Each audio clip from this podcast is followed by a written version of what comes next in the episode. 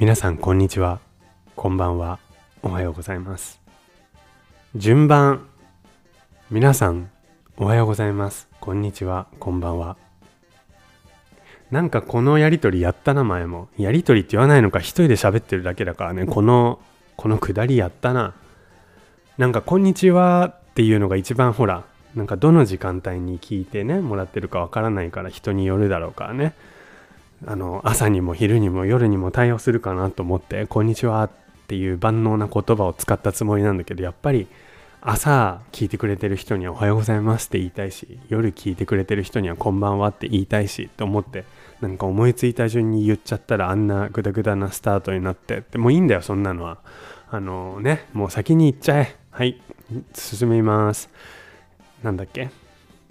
おしゅんのラジオ。おしゅんのラジオ第42回の時間がやってまいりました。ぐだぐだ久しぶりにちゃんと1週間ぶりに。何それ？久しぶりに1週間ぶりって。久しぶりにちゃんと1週間ぶり。それしか出てこないな言葉が。もうはい。ね他にどう説明していいか分かんないから。久しぶりだなんだよちゃんと1週間のね期間で。更新してるのは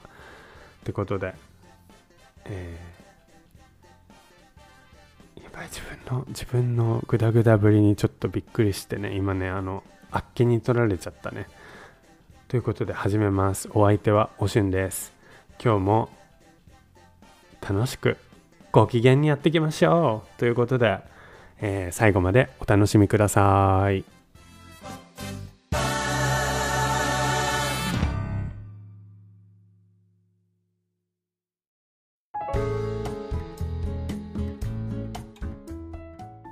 ということでおしゅんがお送りするおしゅんのラジオポッドキャスト第42回。前回がさもう3ヶ月ぶりの配信だったからもうあのラジオのやり方を忘れてまあラジオのやり方忘れてって言ったらちょっと語弊があるけどいつもネタ帳にこうなんかネタが思いつくたびにネタ帳に書く癖をつけてたんだけどその書く癖がなくなっちゃってさ書く癖ってなんか塾みたいだね。ちゃんと鉛筆で書く癖。そんな塾ないか。もうなんか学校とかさ消しゴムで消す癖をつけて。つって。でその書く癖がなくなってね。ネタがいろいろまあその何て言うんだろう。その都度思いつくわけじゃん。ああこれラジオで喋ったら面白いかもとか言ってさ大体キッチンで食器洗ってる時が一番ネタ思いつくんだけどその時にさあっこれ書き留めなきゃって思うのに書かないんだよ。前はもういちいち書いてたの。もうさすがにここ最近台本は書いてないけど、最初の何回かだけ台本ずっと書いてたけどね、原稿。さすがにそれはしないけど、だいたいこうネタ帳にこう書き留めて、で、それを掘り起こしていくって感じの作業やってたんだけど、なんせ前回3ヶ月ぶりでしょでネタ帳書いてないでしょ？で今その1週間後に収録してるわけだけどまあ何にも書いてない。本当になんか古いこと？古いことっていうの？その昔書いたこととかね書いてある何？昔書いたことを書いてあるって残ってるんだけどでもなんかこう後で読むと意味わからないとかね。やっぱねネタはほやほやのうちに話さないとね。自分でもわけわかんなくなる。なんか字が汚いとかじゃないの。パソコンに書いてるから。だから読めるんだけど何のことなのかわかんないことがいっぱいあるんだよね。なんか例えば今読んでみると泣きっ面に8点。何？点って？点って10ね。80な何なんだろうね。あんみつ美味しいとか。あんみつは美味しいよね。そのまあ今回あの前回今回あの前回ってなんだよ。前回日本に帰る時のさもう大体ほぼ飛行機の話この帰るまでの話とねそれで帰ったと思ったら今度は2ヶ月の最後のこの夏休み2ヶ月の最後のさ舞台やりましたっていう話にいきなり飛んじゃったからさ。あじゃあその2ヶ月間のね、うん、せっかく久しぶりに日本帰って2年ぶりにその間の出来事をいろいろ話そうと思ってそれは思ってるからね。まあこれから話すんだけどその中でそういえばあんみつ屋さん美味しいあんみつ屋さんがねあるんだよ。あの日本に行ったら必ず行ってたところ。あんみつ屋さんっていうの甘味どころっていうのかな。で、まあ、今回は全然違う渋谷の光栄だったかな。で多分光栄かあのなんとかかんとかなんだっけスクランブルスクエアだっけ新しいところ。ねそのどっちかの抹茶あんみつを食べたんだけどあのもっと田舎の方にねその、まあ、僕が僕の実家がある方よりももっと田舎にねちょっとすっごいちょっとあの知る人ぞ知る人っていうの？その温泉があるんだけどとってもあのあのって言っちゃったよ。とっても有名なね知る人ぞ知るの温泉があって。でその結構近くになんかここを入ったらこう道からねこうメインロードメインロード？なんていうの？あの主要な道。下手くそか話すのか。まあその道路はね一本あるわけじゃん。その大きい大きいというかまあ幹線道路っていうの？って言っても田舎だからね。あの別にそんなでっかくないんだけど、まあ、ずっとこうつながってるなんかなんとか回路とかあってさ。でそれを入ると温泉へのこう入り口になってくるんだけどその入ったすぐのところに甘味どころっていうかなんか民家なんだけど時々趣味で甘味どころやってますみたいなところがあってね。でそういえば2年前に行った時もちょっと閉まってたんだけどね。あのあちょっと最近やってないんです。すみませんって言われてね。あじゃあまた今度来ますって言って。で今回その温泉にもさ行かなかったのよ。まあちょっとあのコロナ禍っていうのもあったんだけどね。だけどなんだろうなんかちょっと余裕がなかったのかな気持ちに。いつもだったら1回は必ず行く。下手したら2回か3回行く温泉なんだけどとっても気持ちくてね山の中にあって。で下に川が谷底にね川が流れてて。でそれをこう温泉上がったら、まあ、マッサージなんか受けてその後あんみつを食べて帰るっていうねもう最高のコースが出来上がってたんだけど今回その温泉にも行かなくてさあんみつ食べなかったのそこのあんみつがすっごくもうなんかたまらん美味しさでさのあ英語喋っちゃったその前は全然あんみつのファンではなかったのね。なんていうの？あんみつわああんみつ食べたいって思うような人じゃなかったんだけど僕はね。だけどそこのあんみつを知ってからさあんみつ美味しいじゃん。なんか寒天とかさえ寒天なんて人の食べるもんじゃない？あ寒天ファンの方には申し訳ないけど寒天なんてさあんななんか人工的な食べ物をなんて思ってたのにさ邪道じゃとか言って思ってたのにあんみつあそこのあんみつ食べたら美味しくてさ寒天も含めてあんみつですねなんて思っちゃってたのに今回行けなくて何の話してんだ？あんみつが美味しいなんてネタに書いてあるからね。そうだからちょっと。なんでこんなことをネタ帳に書いてあるんだろうっていうねことがいっぱいある。なんか下手したらベストとか。下手したらベストって何？もう消しちゃうね。こういうねわからないことはね。消しちゃう。洗剤とかね。もうなんかその時でしかわからないネタがいっぱい書いてあるんですね。ベビーフードがああ昔もう本当に高校生の時にドラッグストアでバイトしてたらベイビーフードがいっぱい並んでるところがあってあそこのスイートポテト裏ごしって書いてあるあのね、某メーカーのベビーフードが美味しそうだなと思って買ってあのずっと買わなかったんだけどずっと買わなくかったんだけどその間ずっと美味しそうだなと思って毎日品ぞ毎日っていうかそのバイトのたびにね品出しするとか陳列をするたびにね美味しそうだなと思ってついにね買っちゃってで食べたらまずかったっていうねまあそりゃそうだよね。だってベビーフード薄味でしょ。でもなんかすっごい美味しそうに見えてあと裏ごしっていうね言葉にねやられてねあもう絶対美味しいと思ってね買って食べたらうえーってなった話したっけ前。まあそんなねネタもうこれも今ネタで使ったということではい消していきましょう。ね もうひどいね。なんかこんなネタ帳消化を今ついでにやっちゃってるけど、えー、本題に戻って日本に帰った時の話をしようかね。日本に帰った話どこまでしたんだろう。ホテルの話したもんねだってね。あの某アパホテル。言っちゃったホテルの名前。そうアパホテルの横浜のねあそこに泊まったんだけど。夜景がね綺麗で。っていうか朝の景色も昼の景色も綺麗だったんだけどもみなとみらいがねあの大観覧車があって。で一瞬で何言いたいか忘れちゃったよ。まあそんなこともあるよね人生ね。まあ人生というかあのおしゅんはねおしゅん自分で言っちゃった。僕はね結構なんとかかんとかと思ったらすぐ忘れちゃう癖があるのでねもうその思いついた時に言わないとダメなんだよね。っていうなんかもうただの独り言ラジオになっちゃってるねって思ったんだけど今ずっと独り言ラジオだもんね。どっちかっていうどっちかって言わなくてもね。もう独り言ラジオだもんね。でそのあそうアパホテルでそう言いたいことを思い出したよ。初めてアパホテルに泊まったんだけど人生でね。すごいよね。あの一棟貸ししてちゃんとそういう何て言うの？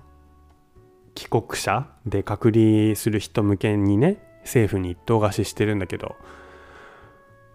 まあホテルにとってもそうやってね政府にとってもウィンウィンだよね要はね。ホテルもやっぱり部屋を持て余さなくて済むし収入ある程度確保されるしっていうことで。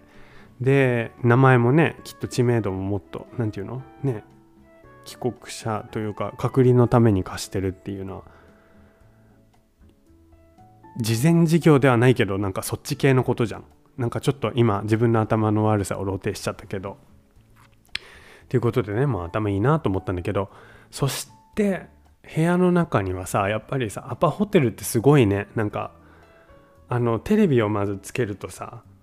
最初ってホテルって大体あのメインメニューの画面が出てくるじゃん。どこのホテルでも大体ね。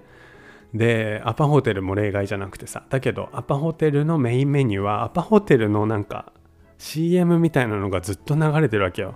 でもうさすがに忘れちゃったけどさ。あ忘れてない。あのアパホテル川柳っていうの？あの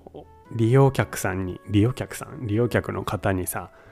こう一般募集したのか知らないけどさいろんな方がさこうアパホテルの川柳を出すんだよね。それがそれを社員が書いたのか利用客の方が書いたのか実は分かんないんだけど何個もあってさそれをずっとメインメニューでさなんか言ってるわけ。アパホテルなんとかかんとかかんとかだみたいな。とか快適だ知らないけど例えばね快適だなんとかかんとかアパホテルみたいな。それがずっと流れてんのチャンネル変えない限り。で最初さもう本当に到着してさ時差ボケもあるというかあの疲れてるわけじゃんまず。この長距離の飛行機に乗って10時間乗ってその後ねテストも何時間もしてん？テストも何時間もして？こう空港でねいろんな手続きがあって。でコロナの検査もあってバスに乗って移動してその後もそのホテルに入所するにあたって手続きがあってって言ってやっと部屋に着いてでホテルのテレビをまずねつけるじゃん。でそうするともう疲れてるからさチャンネルまだなんか何かの番組に合わせたりしないでとりあえずまず身の回りのこと例えばシャワー浴びてねで部屋着に着替えてってしてる間ずっとそのアパホテル。おしゅんはシャワーを浴びているじゃないけどさ、なんかもうずっと流れてるわけよ。頭にこびりつくよね。で、じゃあ部屋のね、あのもうアパホテルに宿泊したことがある方はご存知と思うけど、右の、右の方ってなんだよ、右って。あの、テーブル？なんて言うんだろう。化粧台じゃないけど鏡があってちっちゃいなんかテーブルみたいなのがあって冷蔵庫とかあるじゃん。下にねミニ冷蔵庫。その上にさちょっと本が置けるスペースがあってその本のとこにアパホテルの社長が書いた本が何冊かあるんだけどアパホテルの社長のあの女性の方のさ顔写真だか全身写真だか分かんないけど絶対載ってるのね。そのどの本にも。でアパホテルのあのコンプリメンタリーのあの何て言えばいいんだ？無料のお水にもアパホテル社長の 写真が入ったラベルが貼ってあるのもさすごいな徹底してんなと思ってでさ面白いわけよ。あのご本人様はねご本人様だってアパホテルの社長のね方はね受けなんて狙ってないのかもしれないしもしかしたら狙ってるのかもしれないけど面白いわけよ。だって女性社長のあのまあいくおいくつかはね存じ上げませんけれどもあのまあ僕よりは年上の方とお見受けしましてで面白いあの何て言うんだろうこう目立つファッションをねしてるわけ。それは別にいいんだよ。あのねファッションだけどこうちょっと奇抜というかあバホテルの社長だなっていうファッションで絶対帽子かぶってたと思うんだよね。あのどの写真も。違うファッションしてでも絶対帽子かぶってたと思うんだよね。でどこにでもその顔があんのよ。あの水にも本にもね。で配られるお弁当の水もその水だったりするわけ。でも違う日もあるの。あのなんかどっかの他の水そのアパホテルじゃない水の時もあってそれを僕は取っといて先にもアパホテルの社長のねあの顔が描いた水をなるべく先に飲むようにしてあのなるべくその部屋にある顔の数を減らすっていうことをやってたんだけどもうなんせあの要は1日3回お食事が配られるからまあ大体1日に1個は来るかなって来なくても次の日来ちゃうからあの減らしても減らしても追いつかないってことでね。あの1個はむしろ持って帰ってあの妹にあげました。というアパホテルのお話。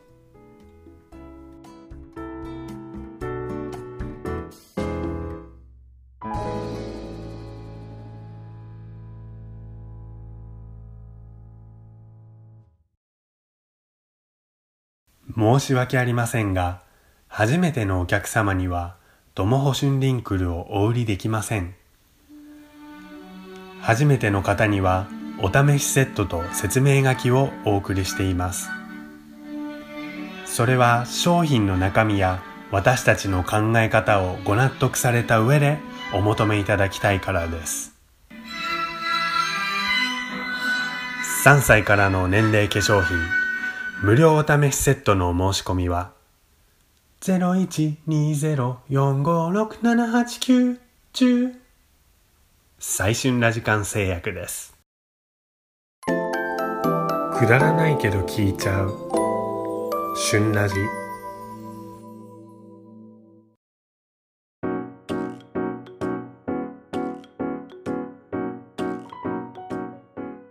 温泉といえばお旬といえば温泉。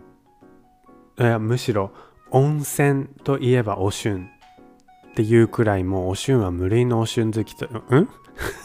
ちょっと待って。無類のセルフラーブじゃなくて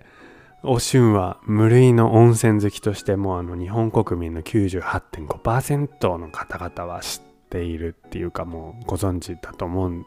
言われていますね。っていうことであのもちろんリスナーの方皆さんご存知と思うしあのお友達にもぜひあの聞いてみてください。温泉と言ったらもう次にもうあの枕言葉っていうの？そういうの。あれ違うか？セットの言葉であの出てくるのはおしゅんですね。なんだこの間は？今のね意味のわからない間はって感じだけど。温泉といえばおしゅんというぐらいもうあのおしゅんは本当に温泉が好きでね。でさっき CM の前に話したあの人の話その人の話じゃない人にね限らずあの、まあ、そこまで遠くまで行ける何て言うんだろうこう時間じゃないなとかさ時間はないなとかあと気分じゃないなって時はもうちょっと近めのねあのスーパー銭湯まあ大きいお風呂に入れればおしんは満足っていう時もあるのでもちろん温泉が一番だけどね。あのたまにこうリラックスしにね、まあ、日本に帰った時はもうしてしに行ってたんだけどやっぱりこのおしゅんが帰った時僕が帰った時は、えー、緊急違うまん延防止となんだっけまん延防止と重点措置正式名称合ってる？だったしそれが開けるってねやっと開けるってなったらやっぱりその前日あ前日じゃない数日前にはいじゃあその次の日からは緊急事態宣言なのでよろしくって言って言われて。まあ僕はね一時帰国だったからそんなあのまあそりゃ寂し寂しいというか悲しかったけどそれよりもねやっぱり感染防止が一番だから。ねあのでやっぱり2ヶ月の帰国だったしね。もう本当に文句言える立場ではないんだけどね、今日本にいらっしゃる皆さんの方がそうやって先の見えない政策というかその場限りの政策にだけど確実に影響するじゃないか。あのするじゃないですか。生活にね。こう先の見えないその場限りのこうなんかハリボテじゃないけどっていうかなんかやってるパフォーマンスなのかもうパフォーマンスにもなってないけどそういうなんかまあおままごとみたいなだけどそうさっき言ったように確実に生活に影響するしつこいってもうなんかその話を1分ぐらいしてる。ねそんな政策にもう皆さん疲弊してると思うけどその飲食店がね午後8時までじゃん。でそれはもうあのねそのまん延防止等と緊急事態宣言。もう緊急事態宣言系にしちゃおうかね。一括りにしようかね。その緊急事態宣言系のね。まあ政策の一つで。まあ飲食店はそうやって午後8時まで。そしてアルコールの提供は禁止って言ってね。あ禁止か。5時までだったっけ？なんかね。5時までに飲む人の方がね少ないと思うけど。っていうことであのまあ飲食店がやっぱり多大な影響を受けてたけどあのまあこれは自主的なのかごめんなさいあの詳しいことは分かんないんだけどそのスーパー銭湯系もそうやって自粛じゃないけどあの午後8時までだったかな？とかなんかこう時短をしててで結構広い、まあ、スーパー銭湯だからねあの大きいお風呂が何個もあるようなところだったんだけど8時までだったんだよね多分ね。でじゃあちょっと早めに行くじゃん。そうするとさみんなその要は時短だからみんな早めに行くのよ。で今まで過去何年もねそうやって帰国の旅に行ってたところなんだけど一回も見たことないような人の多さだったの。でもなんか気持ち悪くなっちゃって芋洗坂係長違う。芋洗坂係長が気持ち悪いって言ってんじゃないの？芋洗い状態？芋洗い状態って言おうと思ったら係長まで出てきちゃったよ。芋洗い状態なぐらいもうなんか人人人人人人みたいなで隙間ないみたいなぐらいさでえこんな人の数見たことないっていうくらいいて息も詰まっちゃうしむしろこれさ逆効果じゃんっていうね。あの電車もそうだよね。電車も終電を繰り上げたんだよね。そしたらあの人口密度が電車のその乗車率が上がっちゃって大変なことになったっていうけど。普通逆だよね。本数を増やすとかね。あのまあでもそっちの方がコストかかんのかな。わかんないけどさ。そうやってその本数を増やした私鉄がどこかにあってそこは称賛されたよね。あのむしろ利用者がもともとそんなに多くないけど本数を増やしてコストかかるけどでも皆さんの安全のためにっていうことでねそこは称賛されたよね。やっぱりそっちだよね。あの北風と太陽じゃないけどさあのダメダメダメって言ってやると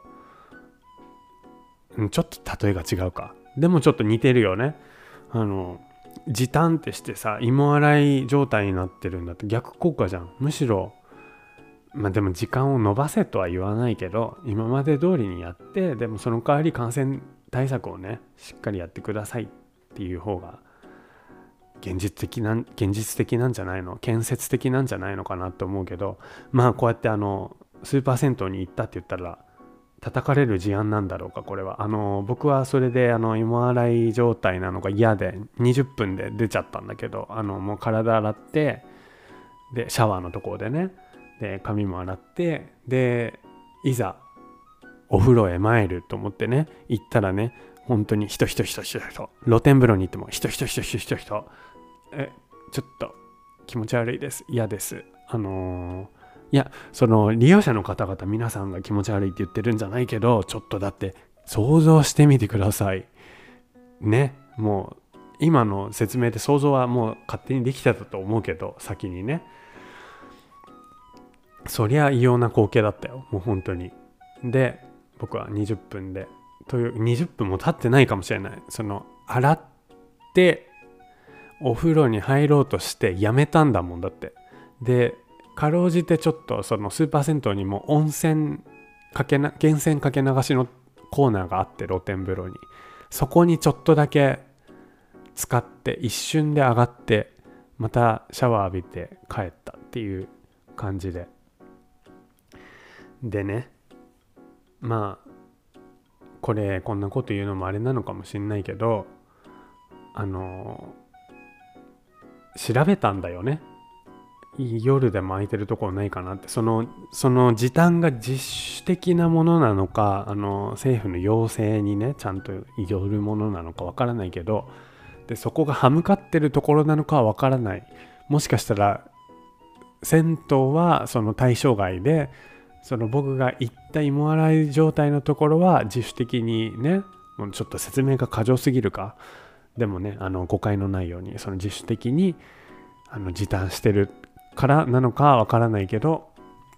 あの調べてさ、まあ、夜もやってるっていうところ朝5時までやってるっていうところを見つけてねもう本当にあの昔ながらの銭湯っていうところだったんだけどそこ5時まで空いててさまあ全然芋洗い状態にならないんだよね。でもちゃんと人が来ててでもちろんね感染対策してるしっていうんでね、あのー、みんなのんびりしてて、なんかいいなって思ってね、で、そこ初めて見つけたの、その調べなければ分からなかったんだけど、割と、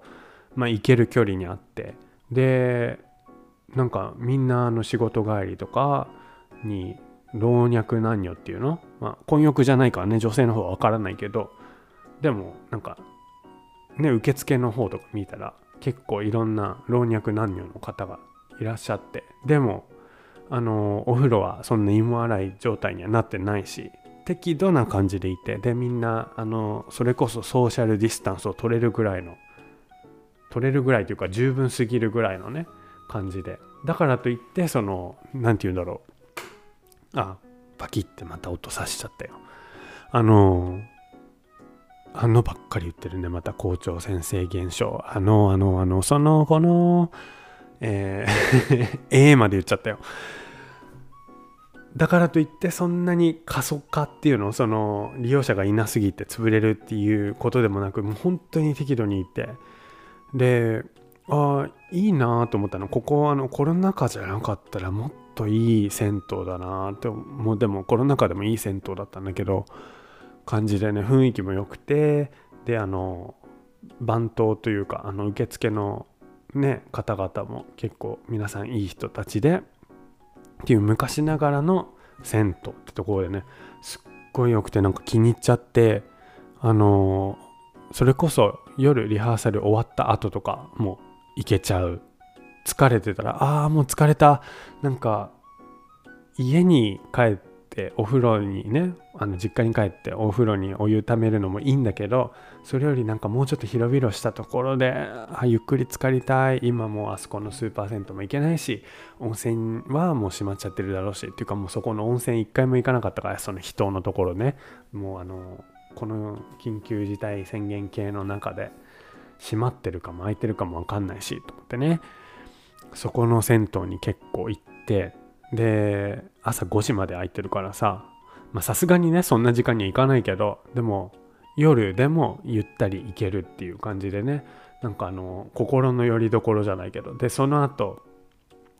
コーヒー牛乳を飲むのがねもう本当に何より至福の時で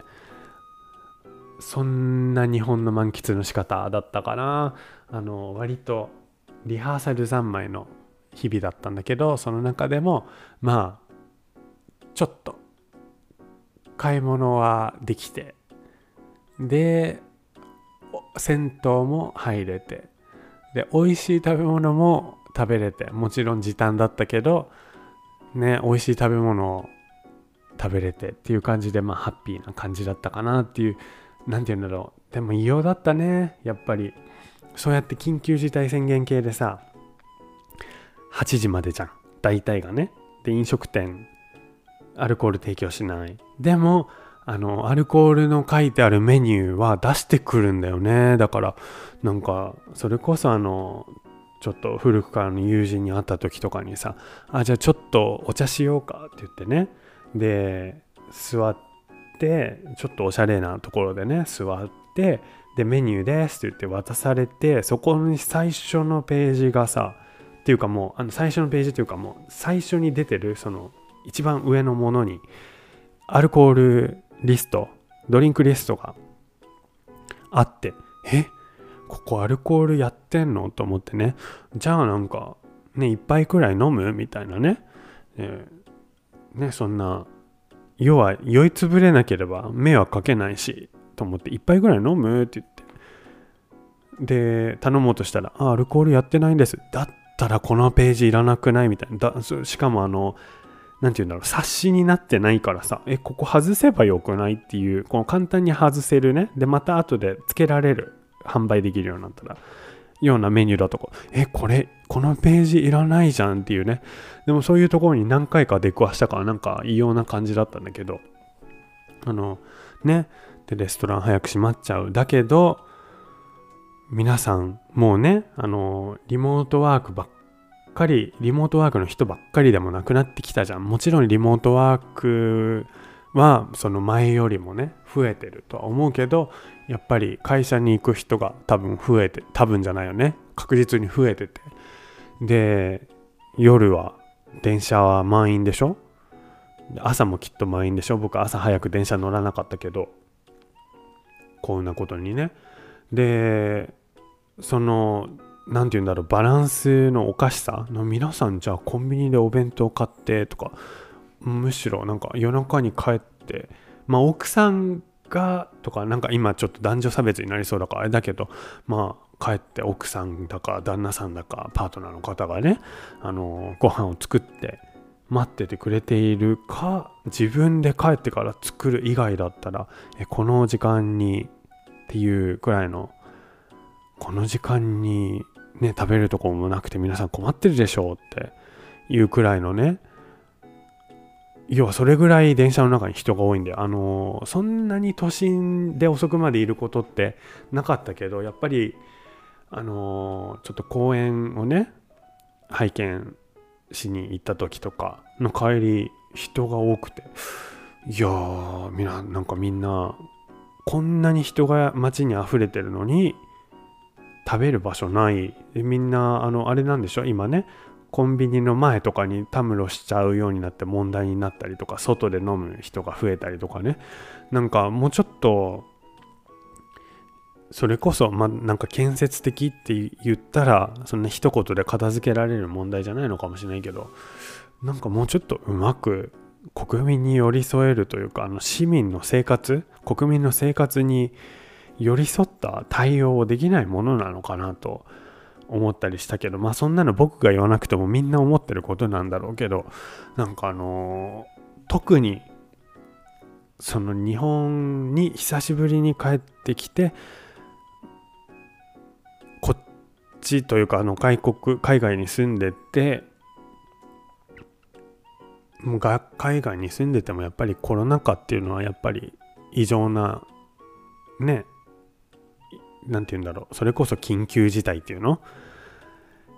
異様な光景ではあるんだけどでもなんか違うななんかこの感じ。そのまあ夜,、ま、夜遅くまで働いてる人が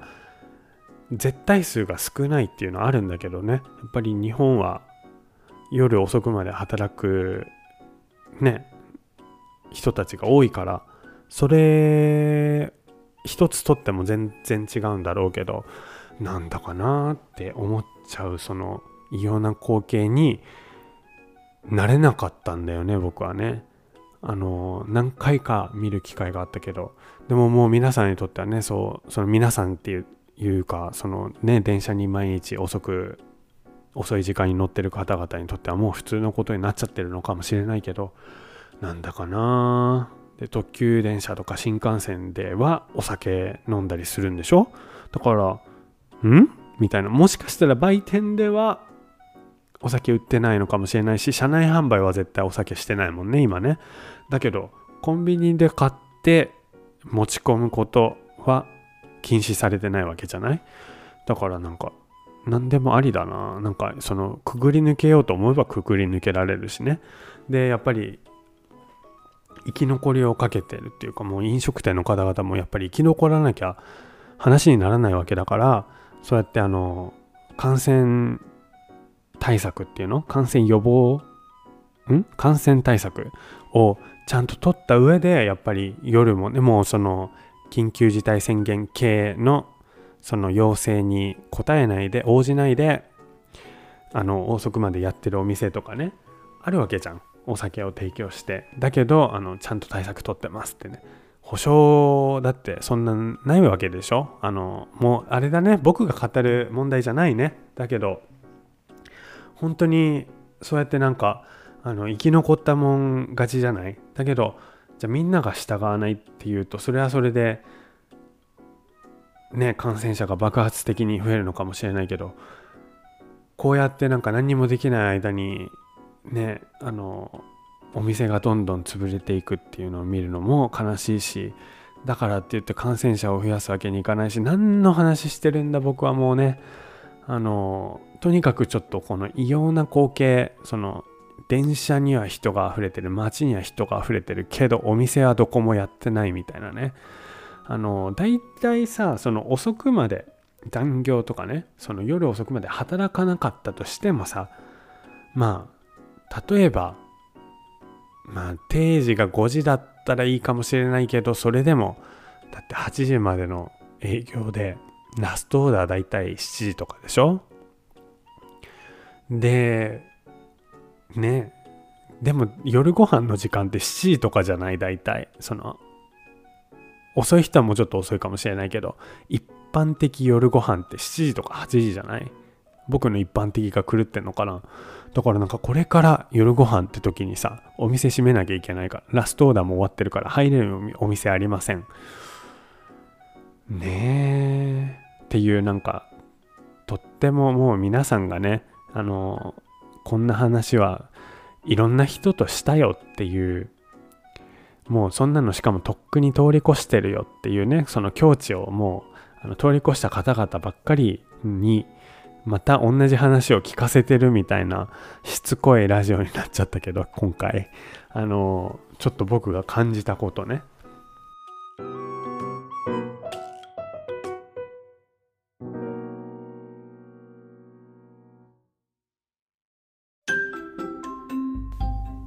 ねえ昨日の旬ラジ聞いた？うん聞いた聞いた。えー、俺まだ。えー、マジでじゃあ店員さんに「良いお年をお迎えください」って言われた時の受け答え方知らないんだ。え？良いお年をには良いお年をじゃないの？なんだその目には目をみたいな言い方。いやいやいや他にどんな言い方あるんだよ。それがあるんだな。あるんだな。うわーもう帰り道ポッドキャストで旬ラジ聞きながら帰るわもう多分、旬ラジが車で先に待ってるよ。なんじゃそりゃ。くだらないけど聞いてしまう。旬ラジ。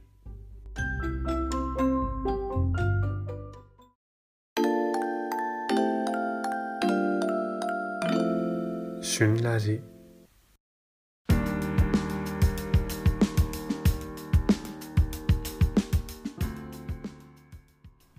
旬ラジポッドキャスト第42回もそろそろ終わりの時間が近づいてまいりました。今回ちょっと皆さんがね緊急事態宣言系の中でこう一人一人が政府の要請だったり感染ねご自身の感染対策だったりってこうできることをしっかりやっていってる中でなんかこう耳たこというかあのちょっとしつこい内容になっちゃったかなってこう僕がねもう皆さんが通り越したもうねこう散々こう日本で生活しててこの緊急事態宣言系の繰り返しの中でねあの一人一人がこう何て言うかこう我慢を強いられるっていう生活をね少なからずしてる中で僕がこうやってちょっと日本に帰った時のねこう印象を話してしまってなんかちょっと耳たこだったかなしつこかったかなってちょっと反省になる回だった回になっちゃったんだけどでもやっぱりこう外からふってね帰ってきたくせにと思われるかもしれないけど外からふって帰ってきたからこそこうちょっと異様な光景が悲しかったというか。ででもそれに慣れ慣れるというかあのやっぱりその中で生活していかなきゃいけないじゃない。でそれがまたこうちょっと心苦しいというかね。それをこう目の当たりにしてね。あのっていうのが正直な印象だったのでこうあのまあ一意見としてねこう外から来たもうなんか外物だけどやっぱり日本国民として一日本国民として悲しかったというか心苦しかったっていうのが正直な印象でした。もう本当に国民に我慢を強いる。これはもうコロナが一番悪いんだけどでもコロナによって浮き彫りになったこのあのねあんまり口に出したくないけどあのね政府の無力さというかもちろんしっかり働いて国民のために働いてくれるくれている議員さんも少なからずいるとは思うんだけれどもだからこそねあのもう次回はちゃんと皆さん一人一人選挙に行ってあのもう信頼できる人を吟味して投票してほしいな信頼できる人政党を吟味して投票してほしいなそして僕もしますということで選挙の番組みたいになっちゃったけどね。っていうことでまあそんな回。でもう本当に心苦しかった。もううるさいって。はい。ということであのね。ちょっとじゃあ楽しいお話を最後にしようと思って、うん、でも楽しいお話というか、まあ、全然楽しいお話じゃないか。うんとちょっと面白い話。興味深い話。興味深い話。僕的にあの母とねその実家に帰った時に 母と話しててで、まあ、今日のご飯いるいらないの話になったのかな。でその時に、まあ、リハーサルでねあの例えばお昼ご飯だか夜ご飯だかはいりませんって時だったのかな。で食べないのって言われたんだよね。確か今日は、えっと、お昼ご飯食べないのって言われてううん食べないって言ったの。でそしたらそういう時は「うん食べないでしょ」って言われて「えうん食べないだっけ?」って思っちゃったの。その英語の文化だと「食べる」「食べない」で「イエス」か「ノー」なの。で「イエス」はもう絶対食べる「ノー」は食べないなの。だから「食べないの?」って言われても「食べない」っていう時は「ノー」なの。ちょっと説明が分かりづらいかな。えっともう食べない食べるっていう事実はイエス固定。食べないっていう事実はの固定なのね。ででも日本語だと食べないのって聞かれた時にその食べないの食べないっていう質問を肯定するからうん食べないなんだよね。Yes 食べない。だけど英語だと食べないっていう事実は食べないで No でもう固定されてるから No 食べないなわけ。No I don't でしょ ?Yes, I do. No, I don't. No, I do はないでしょ？そうそれでねでも僕あの英語で答えることがもう身に染みちゃってるんだなってその時に思ってそのもう食べないのって言われた時に僕の答えは食べないだったからうんうん食べないって言ったのねでそしたらそういう時はうん食べないでしょって言われて初めてあれ？そうだっけ？ってなって。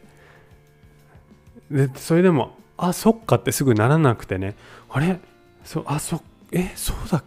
け？いやうんうんでしょ？って言ったらいやいやうん食べないだよって言われて。あそっか。なんかそういうところでもその僕は日本語で答えてたけどもう答え方がちょっと英語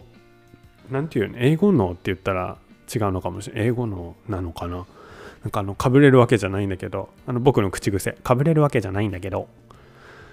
ねそういう受け答え方のになっちゃっててああなんか日本を離れて結構経つんだなっていうそういう時になんか実感したお話あの実家ではねあの誰も英語喋らないから僕はあのなるべくもう本当にあのこっちでフィンランドでとかその海外にいて日本人の同僚と話す時は英語が混ざっちゃったりとかしても全然こう相手も分かってくれるし相手もそういう感じだからちょっとルーお芝居になっちゃうとかね。あのむしろなんか途中で自分で英語が入ってても全然気づかないとかあるんだけど日本ではそんなことしても通じないからで両親にねそんなこと言ってもなんかあの何て言うんだろう失礼かなってと思ってね。